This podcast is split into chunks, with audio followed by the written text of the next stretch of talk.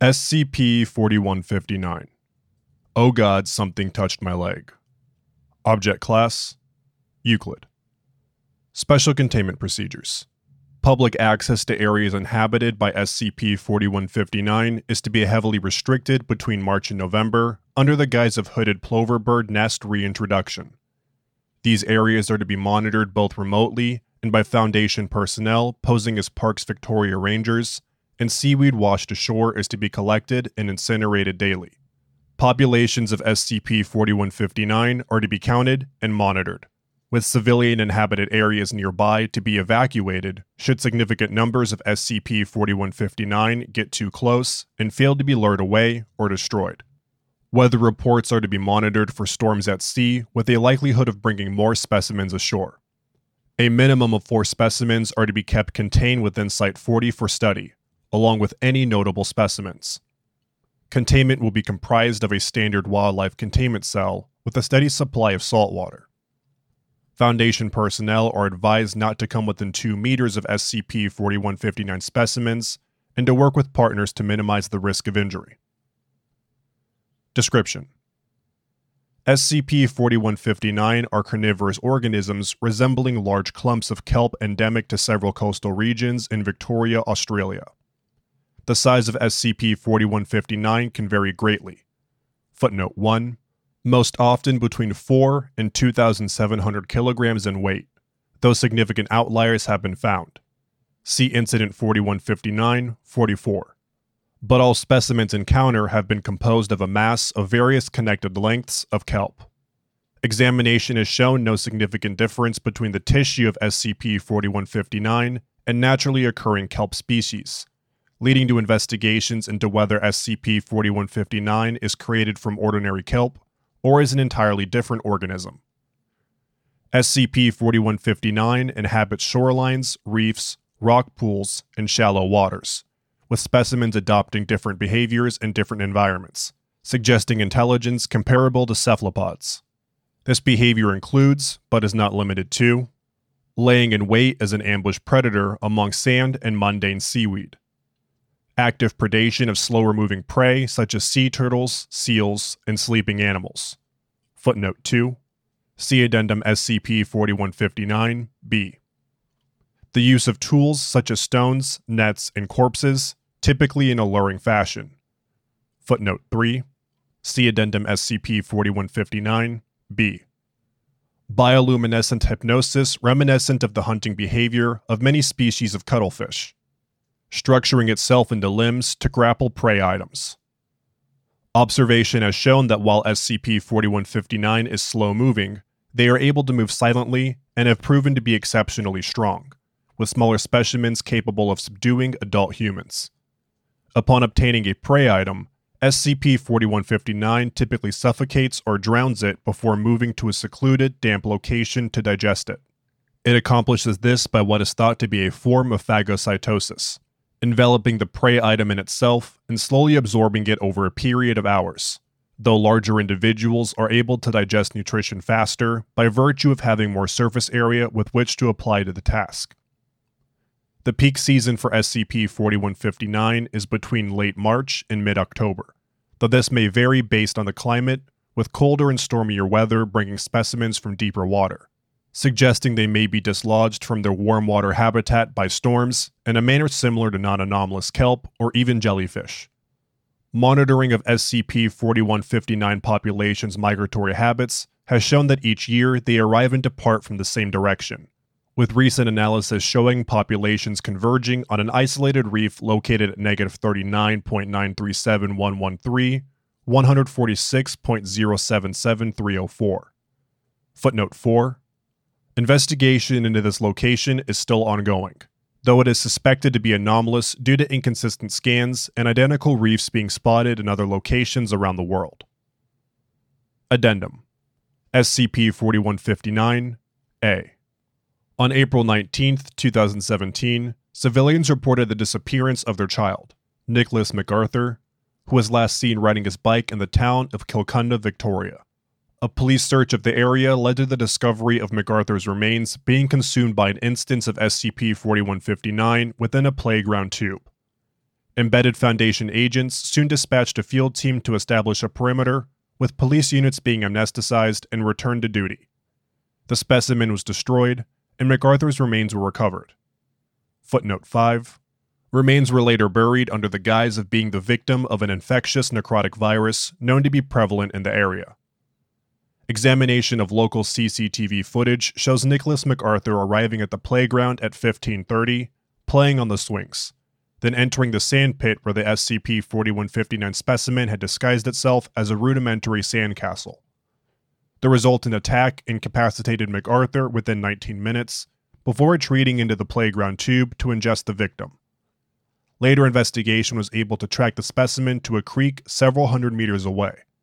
This was the only known instance of SCP 4159 entering a freshwater environment, and one of the earlier cases of the usage of a sandcastle disguise.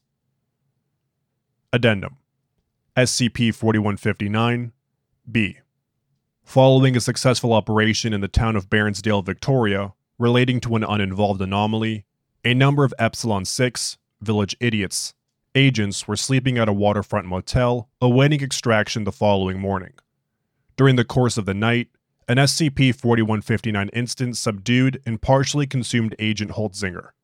These events have been reconstructed based on witness accounts and recovered security footage. Witness Statement Incident 415934 B1 Witness Mark Bolding In the microphone? Okay, boss. So it's like I said before. Um, it was about two-ish in the morning, and Jan kicked me out for smoking in the room. I was standing out on the veranda and looking out at the water, thinking about going for a surf in the morning. You know, that sort of stuff. Anyway, I saw something coming out of the water right about then. Must have been a seal or something. Looked kind of funny, all flattened and sort of stretched out, you know. Probably sick. That happens all the time with that expletive desalination plant they built, you know. Witness statement Incident 4159 34B 2. Witness Cherie Lockwood. Statement Yeah, it was 2:30 in the morning and I saw on the security camera that there was all this water and seaweed in the car park leading in the rooms. You know, a slipping hazard. Last thing I need is for my boss to see me let an OH and S violation go, so I head out with the mop to clean it up. That's when the service button at the front desk paged me. I'd pretty much finished anyway, it was pretty much just in the gardens by that point, so I went and handled the customer. Recovered CCTV footage. Timestamp 239, July 12, 2018. Visual log. Footage shows a static view of the footpath and room doors along it. All doors are closed, and no light shines throughout any windows. 240, July 12, 2018. SCP 4159 instance enters frame from the west. Specimen is noted to be covered in leaves and detritus, and is estimated to weigh 25 to 30 kilograms. Upon reaching the closest door to the camera, that housing Agent Holtzinger, the specimen proceeds to flatten itself to the ground and enter the room under the door. 430, July 12, 2018. Agent Holtzinger exits the room and is seen to be in a slumped backward position and moving with a stiff, shambling motion. Upon moving closer to the camera, the SCP 4159 specimen can be seen tightly clinging to Agent Holtzinger's lower back and neck. 433, July 12, 2018. Agent Holtzinger and the SCP 4159 instance leave frame. Foundation Incident Report, Form 34, B. Name of Agent, Irwin Wood. Report. At approximately 4:40, I was awakened by odd sounds outside the window of my room. Upon investigation, I could see a person leaning on a tree in the courtyard by the public toilet block. I was unable to see the person in any detail from my room, so I dressed and went outside to investigate. Upon arriving at the courtyard, the person had moved towards the tree line near the toilet block. They were moving strangely, as though they were being shaken by someone from behind. I approached and shone my torch on the person and identified them as Agent Holtzinger. She was not breathing and had strings of kelp tangled in her pajamas and hair. Upon closer inspection, I saw that a mass of anomalous kelp had been attached to the back of Agent Holtzinger and was shaking them. I proceeded to call for support from the rest of the task force and proceeded to aid in the containment of Agent Holtzinger. Following this incident, an investigation into the population of SCP 4159 was launched. The results of this investigation showed a population explosion of SCP 4159 in the area, with the cause of this event suspected to have been a king tide several weeks before.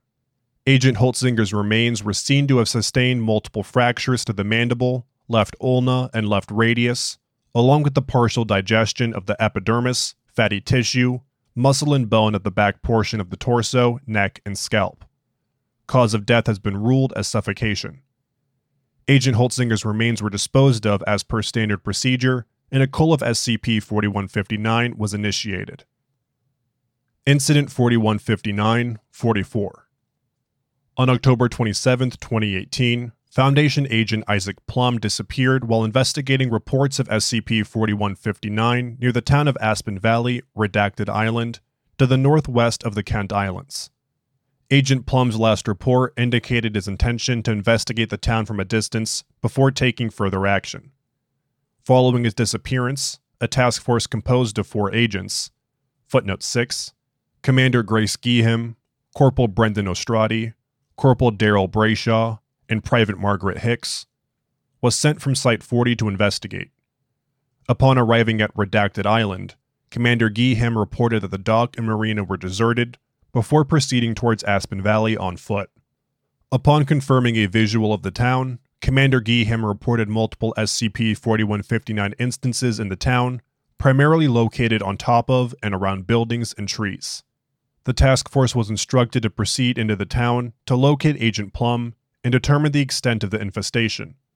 Closer examination showed that the cited SCP 4159 instances were in fact a single enormous specimen, estimated by Commander Geeham to weigh several tons, with tendrils extending into all the buildings in the town via windows, doors, and chimneys. All members of the task force but Commander Geeham were lost in action, and Commander Geeham was found when the expeditionary vessel washed ashore redacted miles from Site 40. Interviewer Dr. Hawker. Interviewed Commander Grace Geeham, Green Leader of Task 4, with previous experience in working with SCP 4159. Forward. Following the events of Incident 4159 44, Commander Geeham submitted an after action report and was placed on administrative leave while an effort was made to verify her claims.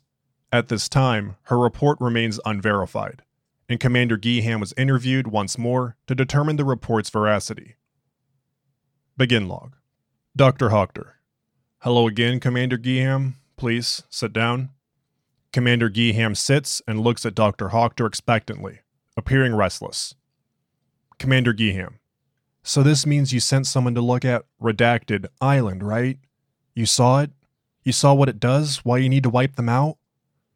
The reconnaissance team didn't see anything suggesting anything other than a severe SCP 4159 incursion, though not without abnormalities. We have asked you here to restate your report in your own words and to help us clarify the events surrounding Redacted Island. When you're ready, Grace. Commander Geeham is noted to look irritated and anxious. Sir, yes, sir. We landed on the island at 0700 hours and found the marina and the docks empty. We weren't expecting that. 4159 incursions are slow. They pick off one or two people at a time, never groups. How could they? They're slow. After some discussion, the, the team and I discussed our plan and considered the possibility of something else operating in the area. Something else? Despite reports of SCP 4159 operating in the area wouldn't be the first time. Remember what happened in the redacted disappearance? Noted. Please continue, Commander Geeham. Well, we headed into the town down the road from the docks, and that's when we saw the 4159s all over the town. Only they looked off somehow, like they were asleep or sick or something. Either way, they were really big, about as big as any of us had seen before mounded up on all the roofs and power lines, hanging down into windows and chimneys. And that is when you decided to split into pairs. That's right. At this point, I I didn't realize it was different to normal specimens we dealt with before. Besides, we had the flamethrowers and we were all experienced agents. At least, I thought we were. Commander Geeham sighs and appears remorseful. Continue your statement, Grace. We split up. Myself and Der Corporal Brayshaw were covering the west side of town. Ostrati and Hicks were on the east. We kept in contact with each other the whole time. The insides of those houses. I've never seen it have that effect on an environment before. Commander Geeham shows visible signs of distress and drinks a glass of water. It had turned the inside of the houses into a sort of nest. Rotting plants and fishing nets and furniture piled together with these tendrils coming from the specimen, leading into the nest through the windows and fireplace. Just as Brayshaw and I went to investigate, Hicks called on the radio saying that she could see a long mass of kelp leading from the specimen to the water, and that all the instances of 4159 were joined together. That's about when we realized it was one massive specimen, not lots of smaller ones. I ordered her and Ostrati to come back to our location, and Brayshaw, he. We can take a short break if you need to compose yourself, Grace. Commander Geeham takes a deep breath and shakes her head. I'm good. I'm okay. He found the room that used to live there. Their beds were in the middle of the nest in the living room. They they were all webbed to their beds with bits of 4159.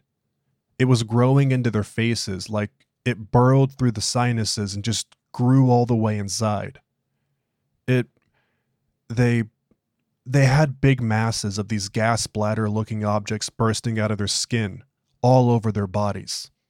Most of them were small, like grapes, but others were like tennis balls.